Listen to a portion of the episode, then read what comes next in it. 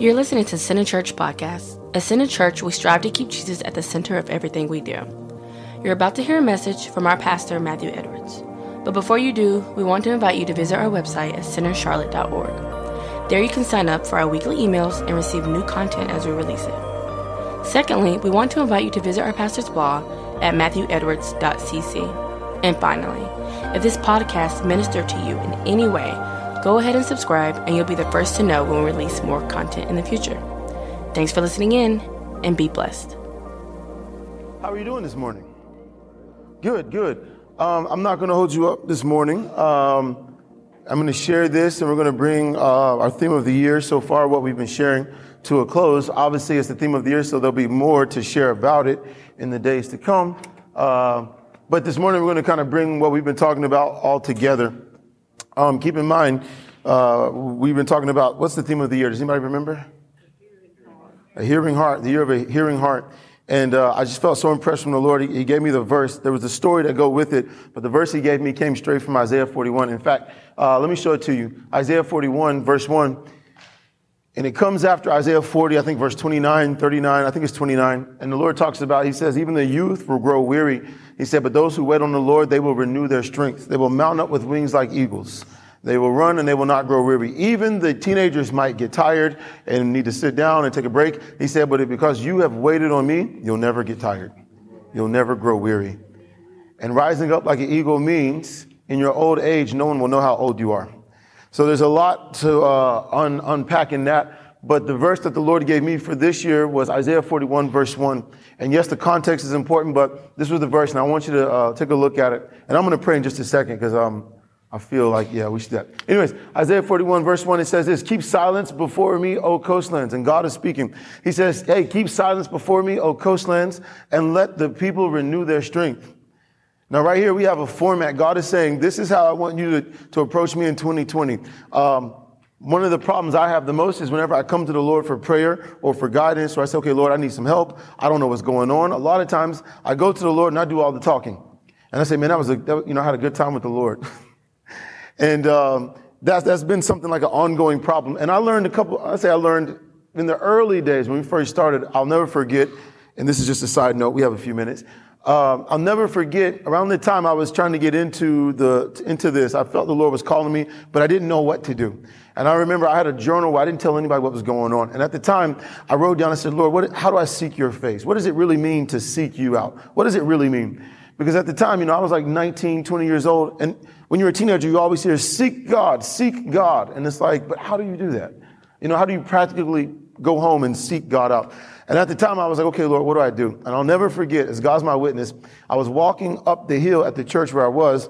And at the time, there was this guy who I never spoke to. You know, I was cordial. Hey, how are you? But I never spoke to him. And we were crossing paths. And I said, hey, how are you? He said, I'm, you know, how are you? And about two or three feet away from each other, and he turns around and he said, you were asking God how to seek his face. I said, what? No one knew I was asking God that. Fast forward, Pastor Samuel is here this morning. uh, true story. And I walk about two, three feet away from him, and he turns around and says, You are asking God X, Y, and Z. And this is what the Lord told me to tell you go and get quiet. Listen to some worship music. Lock yourself into the youth room and go listen to some worship music. And that's what I did. And uh, fast forward, what, six, seven, eight years, almost 10 years later, uh, the Lord is still saying, Son, you still come in our presence and you talk too much. So you need to get back to this. Isaiah 41, again, God is saying, this is the format. This is what I want you to do for me. All right, do this for the Lord. Come into my presence. Don't say anything. Be quiet. Then he says, let them come near, then let them speak. Now, when you come into God's presence, it doesn't matter if you're in your car. It doesn't matter if you're at home. It doesn't matter if you're at work. You can be in a closet. It doesn't matter where you're at. Wherever you go, wherever you're at, the Holy Spirit is there. Wherever you are, God is there. So just find somewhere where you're not looking someone in the face and say, okay, Lord, it's you and me. and just get quiet for a moment. And when you find those quiet moments, God's promise to you is this. When you come and, and have and silent before Him, He will let the people renew their strength. You will renew your strength. If you feel like you're getting tired of something or you're, you're getting worn down or you just, ah, I'm tired of dealing with this or I just feel stressed, I feel too tired, the Lord is saying, just come into my presence, be quiet for a moment. And in that quiet moment, you will renew your strength. If you feel like, man, I'm tired of enduring, this isn't changing, just come into God's presence, be quiet, and you will renew your strength. And after that quiet moment, the Lord says, okay, now you can speak and let us come near together for judgment. And we talked about that in the past. It doesn't mean judgment for bad things. It means judgment for good things for you. Don't forget, Christ was judged for you and as you. So he says, come to me and let's talk about what needs to be judged in your favor. And everyone said, Amen. So let's open up. Father, we thank you this morning that I thank you. No one came to see me. We all came to see you. We all came to receive from you. And so, Father, I thank you this morning that you won't disappoint. Father, I thank you that everyone that came this morning, they will see Jesus in Christ alone. That they will go home with exactly what you would have for them. Not what I prepared, but what you would have for them. I thank you for it, Lord, in Jesus' name. Everyone said? Amen. Amen. So let's open up to John chapter 10. If you have your Bible, if you're taking down notes, John chapter 10. John chapter 10. And again, we're talking about having a hearing heart.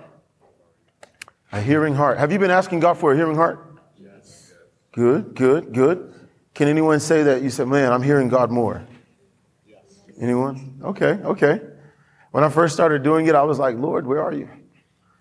I saw it. I heard, I thought I heard you. Where are you? But I'll explain that when we get to the end, anyways. John chapter 10, let's look at verse 1 to 5. And uh, in case I forget, please remind me. This wasn't part of my notes, but it just came to me. Please remind me to tell the story about the job I got at the end. All right, it all ties in.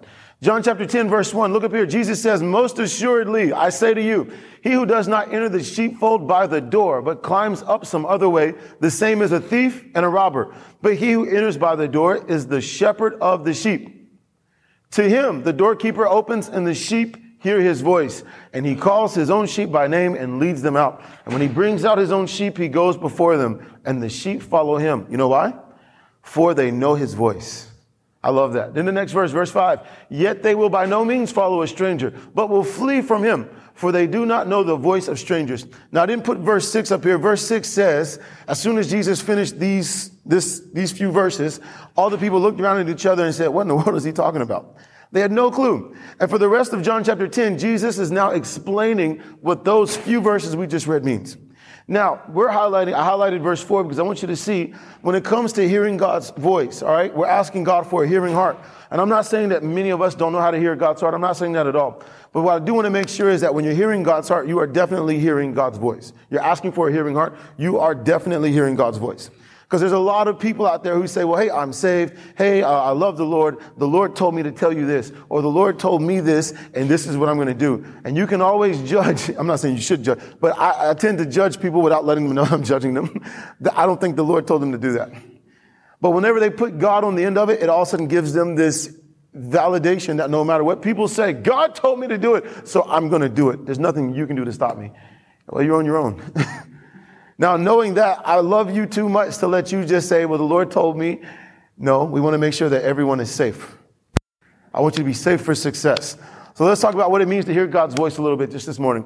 So look here in verse 4, it says, And when Jesus brings out his own sheep, because he is the shepherd and we are the sheep, when he brings out his own sheep, he goes before them. So no matter what the Lord tells you to do in 2020, know this, he has already gone ahead of you. God will never tell you to do something without first going ahead of you. You know how you know you've heard God's voice? Because you're already, it's like, I think it's in Ephesians. He said, He has called you uh, to be a tool. So, because He is the workman and He's made you ready. The work, you are the work, ah, I can't remember. The workmanship prepared for good works, right? In other words, what is God saying? I laid out all the wood and all the nails and everything is in place so that when you step in, all I have to do is use you immediately. You won't have to set up, break down. You won't have to do any of it. I already ordained and anointed you for good works so that you can walk into them. The Lord leads you. And everyone said, Amen. Amen. So then, right here, we know that He goes before us and He says, The sheep follow Him, for they know His voice. You know His voice. Jesus is saying, My sheep know my voice. Make no mistake about it. They know my voice. Now, again, it comes back to this well, the Lord told me, how do I know? You know His voice. You will know His voice. But then, verse 5, he says this Yet they will by no means follow a stranger, but will flee from him, for they do not know the voice of strangers. Do you know that he goes on to talk about the strangers as the Pharisees?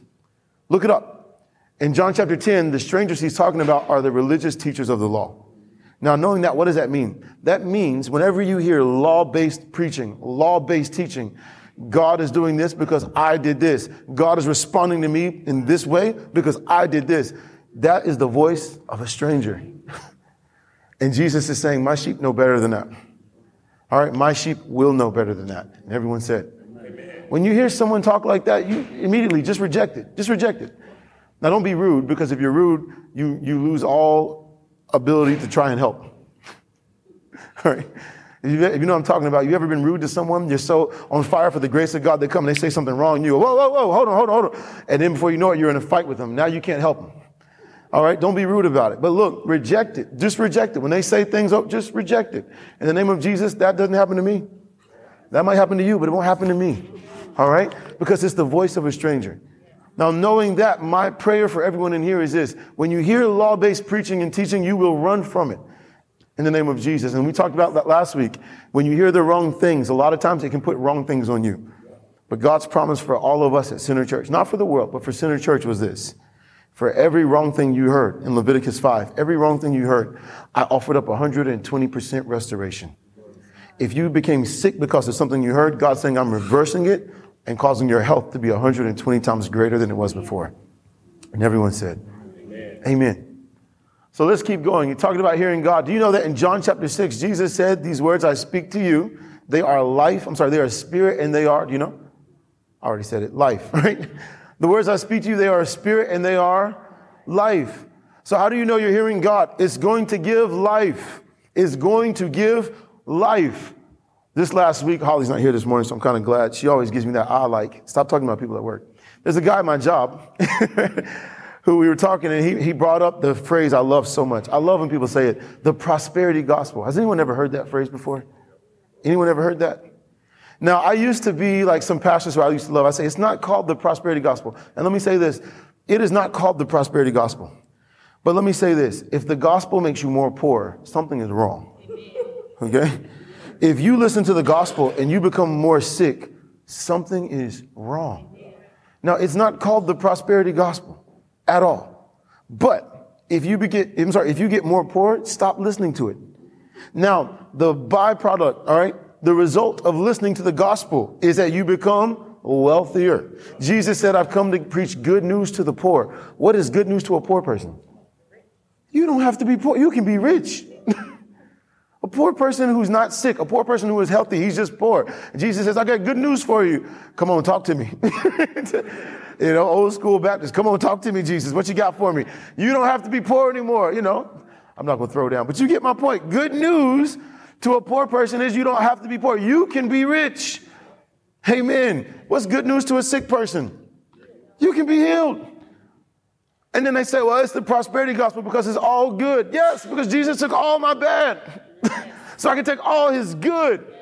If you're only hearing bad, something is wrong. So how do we know we're hearing, how do we know we're hearing his voice? When it's all life, all life. Jesus said, I have no more death for you. I only have life. I've come to give you life. And what? Life more abundantly. If you start hearing death, something is wrong. now, on occasion, we like to throw warnings out there. Hey, look, look, steer clear of this, or, or don't touch these types of things. Yes, but at the end of the day, it should all be life. Because Jesus said, the words I speak, they are spirit and they are life. Meaning, if you're not hearing life, you're probably not hearing me. And everyone said. now, again, we take our example from a man named Abraham. We take our example from him because Abraham was a man like all of us, not under the law. And every time Abraham sinned, and I say it all the time, I know I, I just, I, this, I just run this one to the ground. But I love the story of Abraham so much because you know what? Before Abraham died, he didn't have to wait till he was dead. He didn't have to wait till he was dead. Before he died, long before he died, just a couple years after he was following the Lord, all of a sudden, he lied to somebody else. He lied to a king. He put his wife in danger. And the result was God went to the king and God said, everyone in this palace is dead. The king said, it wasn't my fault. And God said, I know it wasn't your fault. Now give him his wife back. He said, take your wife. Oh, by the way, take some gold, take some silver, take some livestock, take some of my servants. And just a few years after following the Lord, a man like us, not under the law, all of a sudden the Bible says Abraham was rich, became richer, and had so much more on top of what he started with. Thank you for that thunderous. That's all of us. That's all of us. You don't have to wait till you're old to say, God was good to me. no. Even when he lied, God blessed him and blessed him and blessed him on top of blessings. So that they looked at him and said, My God, he's wealthy on top of wealth, on top of prosperity. I mean, come on. this is the gospel. And you know what? You know what Paul calls all of you? You are the seed of who? Abraham. Abraham. Kelly wants to sing the song. I know he does. You are the seed of Abraham. You are his seed at the same promises Abraham had, the same relationship he had with God, God is saying, my relationship with you is better now because Jesus has come. You have something that Abraham was looking forward to. Now it's behind you. My relationship with you is even better than it was with him. If I did it for Abraham, I am no respecter of person. I will do it for you. Stop expecting the worst when you do wrong things. Start expecting the best because Abraham didn't know what to expect. He said, my God, I lied. And God said, here's more favor. Here's more gold. Here's more blessings things. Likewise for us, when we sin, stop saying, well, I know something's coming. Just start thinking, God, I know something good is coming. you know how you know you're preaching the gospel? When Paul said, are you saying that, they said, Paul, are you saying that we should sin so that God's grace might abound? When you start preaching grace that much and you realize it sounds like I'm saying sin and expect God to do more. That's not what I'm saying. But like the apostle Paul, hey, look, I'm not saying go out and sin and expect God to do more because you sin. But when you sin, expect God to do more. Can we say that? Amen. Look at this in 2 Corinthians chapter 11. Now, again, I got off track, but when we're talking about the strangers that we don't follow, look at this. 2 Corinthians chapter 11, verse 13, Paul said, For such are false apostles, and don't, don't be fooled by the word apostles. Don't think apostles are someone who's so great way up there. Apostle just means sent ones. For such are the false people who, were, who, claim that they were sent by God. Deceitful workers transforming themselves into apostles of Christ.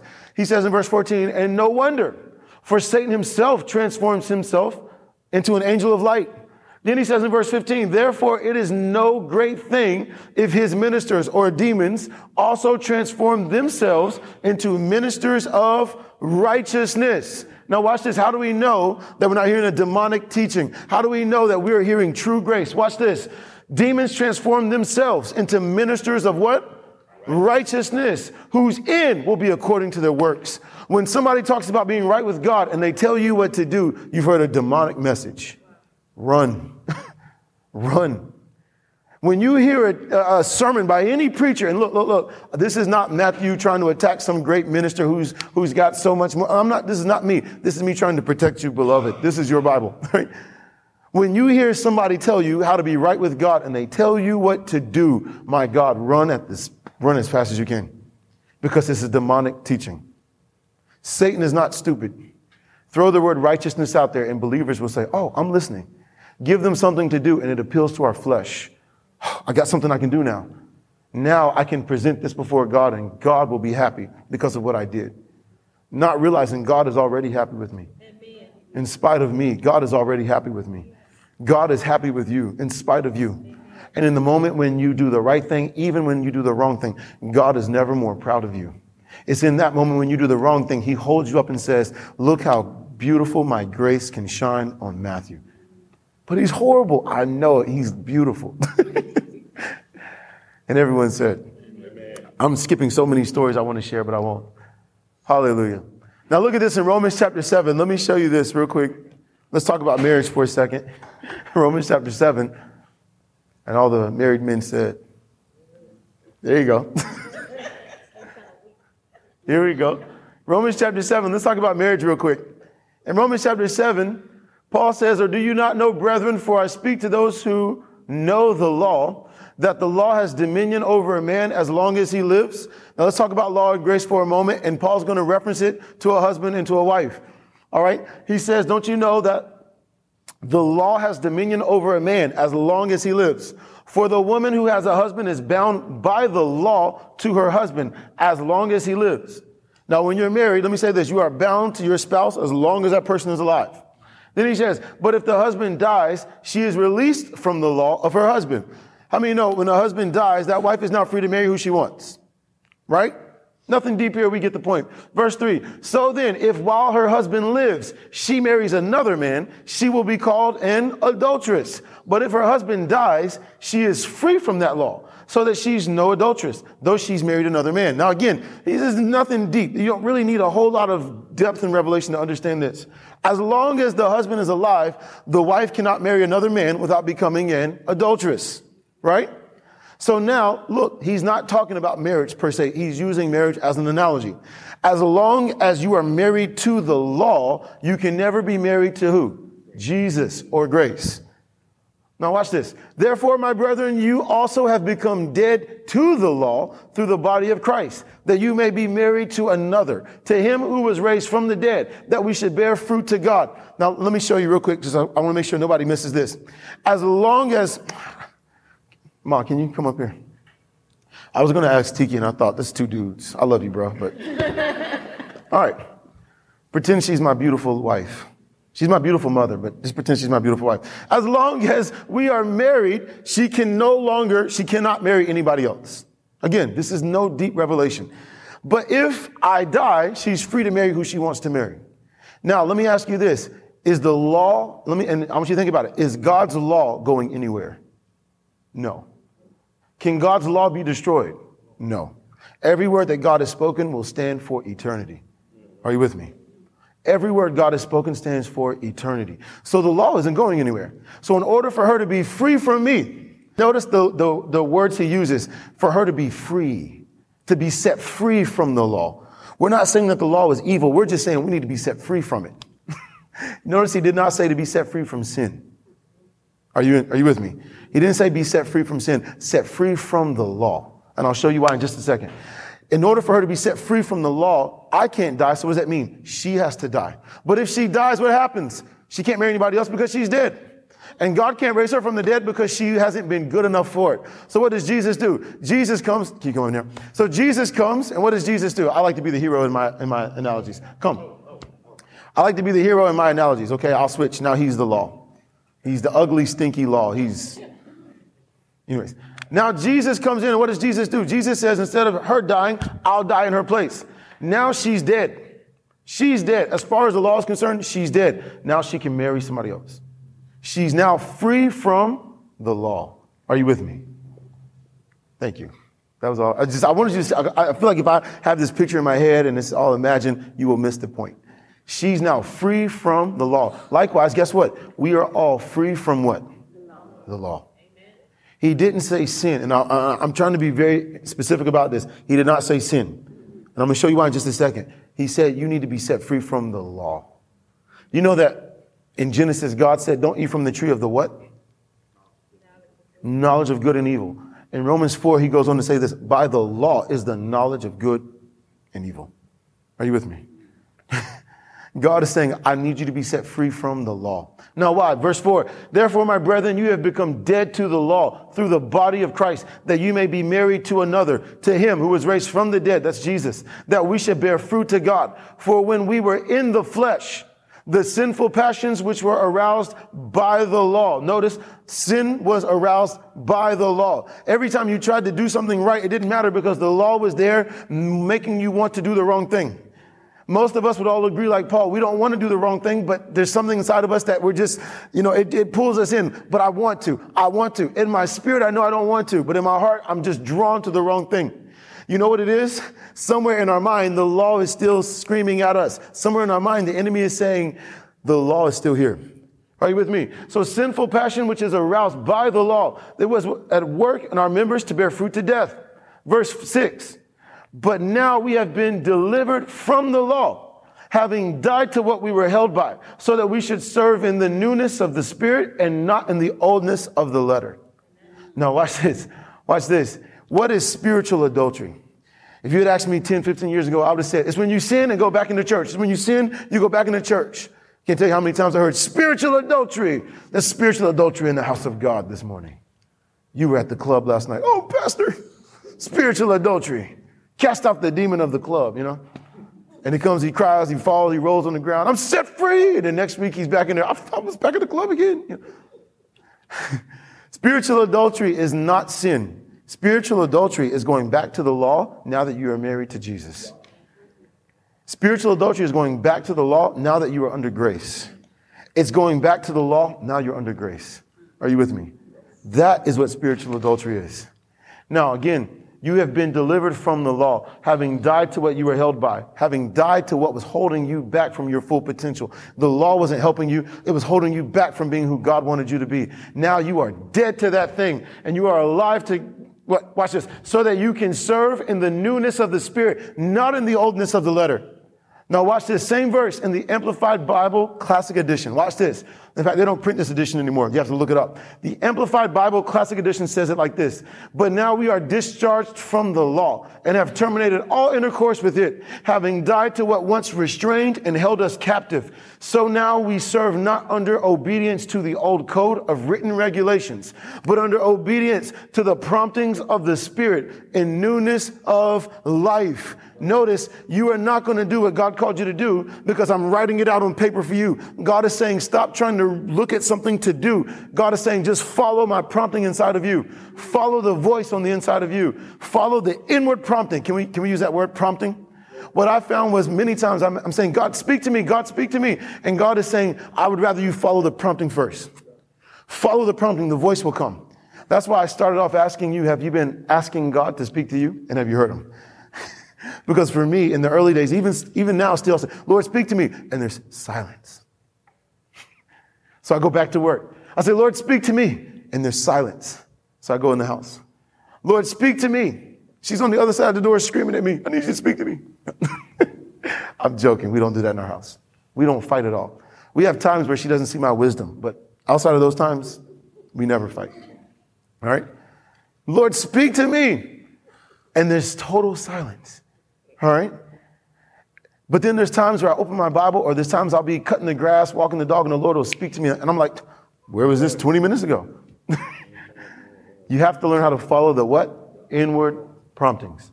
Obedience to the promptings. If it's on paper, God can hold you accountable. If it's an inward prompting, you just missed it. It's okay. I'll get you back on track. Well, I, I didn't obey the Lord. I knew, I knew I should have done it. You're right. But it wasn't on paper, so I can't hold you accountable. You're safe. But if it's a prompting, I might have overlooked it. So God says, don't worry. Promptings you can miss, it'll be fine. But if it's on paper, you're in trouble. Aren't you glad God didn't put any of us on paper this morning? now, knowing that, watch this. I want to show you this in First Kings, and I'll bring this to a close in just a minute. In First Kings, the story that the Lord gave us was from Solomon, right? Solomon said, God, give me a hearing heart. Give me a hearing heart. Watch this in First Kings chapter 3. Now, I'm skipping a lot of the story because I want to come to something, and I'm closing in just a minute. Solomon offered up a thousand burnt offerings, and what happened? God came to him in a dream by night, and a vision and a dream by night. And God said, ask me what you want. And Solomon said this to God in verse nine, therefore give to your servant an understanding heart to judge your people that I may discern between good and evil. Now notice, he said, I want to discern between good and evil. If you go back and look that up, he's not saying the same thing, the knowledge of good and evil. It's actually really interesting. It's not the same. I went back and studied it and maybe one Sunday or a Bible study, we'll, we'll talk about that. But it's not the same thing. He said, I want to discern between good and evil. For who is able to judge this great people of yours? The speech pleased the Lord that Solomon had asked this thing. Then God said to him, verse 11, then God said to him, because you have asked this thing and have not asked long life for yourself, nor have asked riches for yourself, nor have asked the life of your enemies, asked for the life of your enemies, but have asked for yourself understanding to discern justice. Behold, I have done according to your words. See, I have given you a wise and understanding heart so that there has not been anyone like you before you, nor shall any like you arise after you. Now, I showed you what this meant last week or the week before. I think it was last week and the week before. In verse, uh, verse nine, he said, give me a understanding heart is actually the word, give me a hearing heart. He said, God, give me a heart that has ears on it so I can hear your voice. And God's response to Solomon was, okay, I'll do exactly what you asked me. I'll give you wisdom, which you didn't ask for. I'll give you wisdom. And guess what? I'm going to give you a discerning heart. You want to hear me? I've never stopped talking, Solomon, but now I'm going to give you discernment. So you'll know my voice over all the other noise. You'll hear my voice over all the other things going on. You will discern what I want you to do. Now, coming off that story, if you ask me, I would say, great, Solomon is about to hear God's voice, right? Because it sounds like God said, I did what you asked me to do. I'm going to hear God's voice. Now, as soon as this story ends, all of a sudden, we come to verse 15. Now watch this. He asked God for something. This is God's response. Now we're going to read a little bit, but I just want you to follow the story. And I want you to count how many times God speaks to Solomon in the story, okay? Can you do that for me? Watch this. Then Solomon awoke, and indeed it had been a dream. And he came to Jerusalem and stood before the ark of the covenant of the Lord, offered up burnt offerings, offered peace offerings, and made a feast for all his servants. Now two women who were harlots came to the king and stood before him. And one woman said, Oh, my Lord, this woman and I dwell in the same house, and I gave birth while she was in the house. Then it happened the third day after I had given birth that this woman also gave birth, and we were together. No one was with us in the house except the two of us in the house. And this woman's son died in the night because she lay on him. So she arose in the middle of the night and took my son from her side while your maidservant slept and laid him in her bosom and laid her dead child in my bosom. And when I arose in the morning to nurse my son, there he was dead. But when I had examined him in the morning, indeed he was not my son whom I had borne. Then the other woman said, no, but the living one is my son and the dead one is your son. And the first woman said, No, but the dead one is your son, and the living one is my son. Thus they spoke before the king. And the king said, The one says, This is my son who lives, and your son is the dead one. And the other one says, No, but your son is the dead one, and my son is the living one. Then the king said, Bring me a sword. So they brought a sword before the king. Now pause for one moment. Has God spoken to Solomon yet? No. All right. Verse 25. And the king said, divide the living child in two. Give one, give half to one, the other, I'm sorry, and give half to the other. And the woman whose son was living spoke to the king, for she yearned with compassion for her son and said, Oh, my Lord, give her the living child and by no means kill him. But the other said, Let him be neither mine nor yours, but divide him. So the king answered and said, Give the first woman the living child and by no means kill him. She is the mother. Pause. Has God spoken yet? All right, verse 28. And all Israel heard of the judgment which the king had rendered, and they feared the king, for they saw that the wisdom of God was in him to administer justice. Now, when I read this story, my first question is this Why is a king settling a, settling a dispute between two prostitutes? Did that ring, did that flag anybody else? Do you not have judges and, and, and, and police or someone else who can deal with something like this. Why is the king dealing with this? Let me tell you this. When you ask God for a hearing heart, nothing is too small. God will take the smallest thing that seems small to you and he'll give you such a hearing heart, such an inward prompting that when you respond, everyone around you is going to say, surely the wisdom of God is in you. Are you with me? Nothing was too small for him. So he, first of all, he's dealing with the issue with something that should have technically been beneath him as king. Secondly, he said, God, give me a hearing heart. God said, I'll do you one better. I'll give you discernment to hear my voice. Discernment to hear my voice. Wisdom and discernment to hear my voice. Where was the discernment? You don't know if it's A or if it's B. If you ask me, I say, okay, ladies, hold on one moment. I'll be right back. I'll be right back. I'm going to go to a quiet room. God, I need to hear you. I asked to hear you. I need to hear you. And yet, Solomon didn't do any of that. What did he do? in a way, he followed the inward promptings. You see, the Holy Spirit hadn't yet come, so we can't actually say that. But what did he do? There was discernment to know what God would want him to do. Likewise, I'm telling you, when you ask God for a hearing heart, trust that. In fact, I'm going to, let me just show you this and I'll close with this. I'll close with this. James chapter 1 verse 5. He says, if any of you lacks wisdom, let him ask of God who gives to all liberally or freely and without reproach, and it will be given to him. But let him ask in faith with no doubting, for he who doubts is like a wave of the sea, driven and tossed by the wind. For let no, I'm sorry, for let not that man suppose he will receive anything from the Lord. He is a double-minded man and unstable in all his ways. Watch this. You ask God for a hearing heart, act like you have it. you ask God for a hearing heart, act like you have it. Don't let that take away. Don't let God's silence in your quiet times make you think that you don't have it. What is he saying right here? If you need wisdom, you need insight from God, ask him for it and then act like you have it. Because if you ask God for it and then you act like you didn't get it, you'll never get anything. Does that make sense? A double minded man is someone who says, God, give me wisdom. God, I receive wisdom because you give wisdom freely. You give it graciously. I receive free wisdom. And then he walks away and says, I don't know if I have the wisdom of God or not. I don't know what to do. God is saying, if you're asking me for it, then act like you have it. Act like you have it. And there will be a prompting on the inside of you that will keep you safe. There'll be a prompting on the inside of you that says, say something crazy cut the baby in half. What? Why is that even an option? Sorry, sorry. Just cut the baby in half. Uh, cut the baby in half. No, don't cut. That's the one. I mean, come on. Such a crazy solution to a problem that really seemed kind of beneath him. And yet it was something so small that God turned and said, this is how I'll show the world I am really with you. I'm telling you, man. The Lord said, son, this year, I'm telling you, ask me for a hearing heart every day. Ask me for a hearing heart every moment. And just, just keep asking me for a hearing heart. I love when you ask me to hear my voice. I love when you want to hear my voice. I love when you come into my presence and you're quiet. You don't talk all the time. I love to hear your voice, but I love when you come into my presence and you're quiet. It shows me that you acknowledge you don't know everything. It shows me that. Keep coming. I love that. But listen, when you ask me for a hearing heart, act like you have it. Act like it. Even if you make a wrong choice. Again, if it's on paper, you're in trouble. But if it's a prompting, God can always fix it. I don't care how bad it is. You say, well, I asked God for a hearing heart and the worst case scenario happened. It's all right. I promise. God can fix anything. He can take care of it. You have a heavenly father that says, I will take care of everything for you. If you just try, I'm serious. And I, I mean, put the Lord to the test on this. Put him to the test. Ask God for a hearing heart today. When you leave church, ask him for a hearing heart and then pretend like you have it. Act like it. And everyone said, Amen. Amen. Is everyone all right? You give me that stare like, oh my gosh, is that it? that is it. We did it in less than 30 minutes, I think. Are you blessed? Yeah. It's going to be a good year. It's already a good year. If your year is bad, let me say this it will get better. It will get better. Yes. But the solution is not finding more to do. The solution is saying, Lord, give me a hearing heart. And just follow the, just follow the inward prompting. I'm serious. Follow the promptings of the Lord inside of you. If you feel like, man, you know what?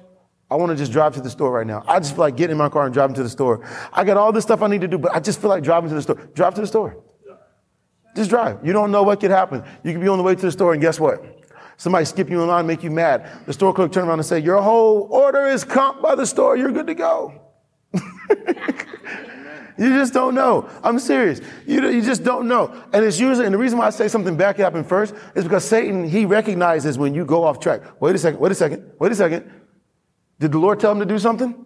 Because he's not doing what he's supposed to be doing. Quickly, throw something in his path real quick. Car wreck, oh, I gotta take the detour. And then you find out on the other end of that, the Lord has something amazing for you.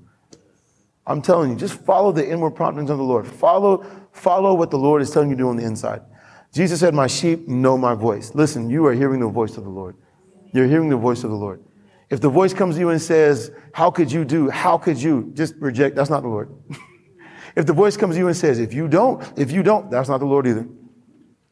But if you ask the Lord for a hearing heart and all you hear is the love of God over you, you are altogether lovely. I love you so much. I will take care of this. That's Him. And you're good. Amen? Amen. Heavenly Father, we thank you this morning, Lord, that you have given us your spirit so that we could follow the inward prompting. Father, this morning I ask for everyone setting the stage for the rest of this year. I ask for everyone that that inward prompting would be louder than it ever has before. Father, that we would walk this week, even the small things that no one would overlook it, that by your inward prompting, Lord, you would continue to elevate and raise everyone in this church up to be who you have called us to be. That Father, that even when the small things, when it's the small promptings that we follow, that you would cause everyone around us to acknowledge your grace is resting on us. So Father, I thank you for being who only you could be in our lives. Can you take a moment real quick? Can you just stand? Just take a moment and just tell the Lord, thank you. We didn't do that at the end of 2019, but can you just tell the Lord, thank you for all that he's done for us in 2019? Thank you, Jesus. Jesus, you watched over all of us. Thank you, Father. You kept us close. Father, you, Lord, you were a heavenly Father to everyone in this room. And now, Father, we thank you by faith. Jesus, you said you go before the sheep. You went into 2020 for us. So this year, Father, as we look ahead, as we look ahead to all the great things you have in store for us, Father, I thank you that you are giving everyone in this room, even our children who are in children's church right now, I thank you that you are giving everyone discernment to hear your voice. You're giving us a spirit of discernment to hear your voice this morning. That Father, we would know exactly what you would want us to do in every moment. And Father, I thank you, you never lead us out to leave us. You always lead us one way to bring us into something even greater. So, Father, I thank you that this year, everyone who was in bondage to anything, whatever it was, I thank you, Father, as we follow your promptings, you are leading us out of that bondage, out of that captivity, into true freedom in you. Even right now, Father, you are leading us into true freedom in you. And we thank you for it, Lord. Thank you, Jesus. Just take one more minute, real quick, just out of your own heart. Just tell them thank you. By faith, tell them thank you for, for 2020, that it will be a good year. Begin to speak over your year right now, uh, over your own year. Begin to speak over your own year. Father, you're opening doors of opportunity for us. Father, you're opening up doors of opportunity. Father, there is no end to the promotion that you set in place for me and my family. Father, I thank you that you gave Parker's teachers wisdom. And Father, you gave Parker favor in front of all his classmates. Thank you, Lord. Thank you, Lord. Thank you, Father, that we expect the best, your very best, in 2020, Father. And we thank you for it, Lord, in Jesus' name. Amen. Amen. Can you lift your hands right where you're at? May the Lord bless you and you're going out and then you're coming in. Thanks for listening to Center Church Podcast. We trust that you've been blessed. If you'd like to receive more of our content in the future, you can email us at centercharlotte at gmail.com or just visit our website at centercharlotte.org. Thanks for tuning in, and may God's grace cover you in every area of your life.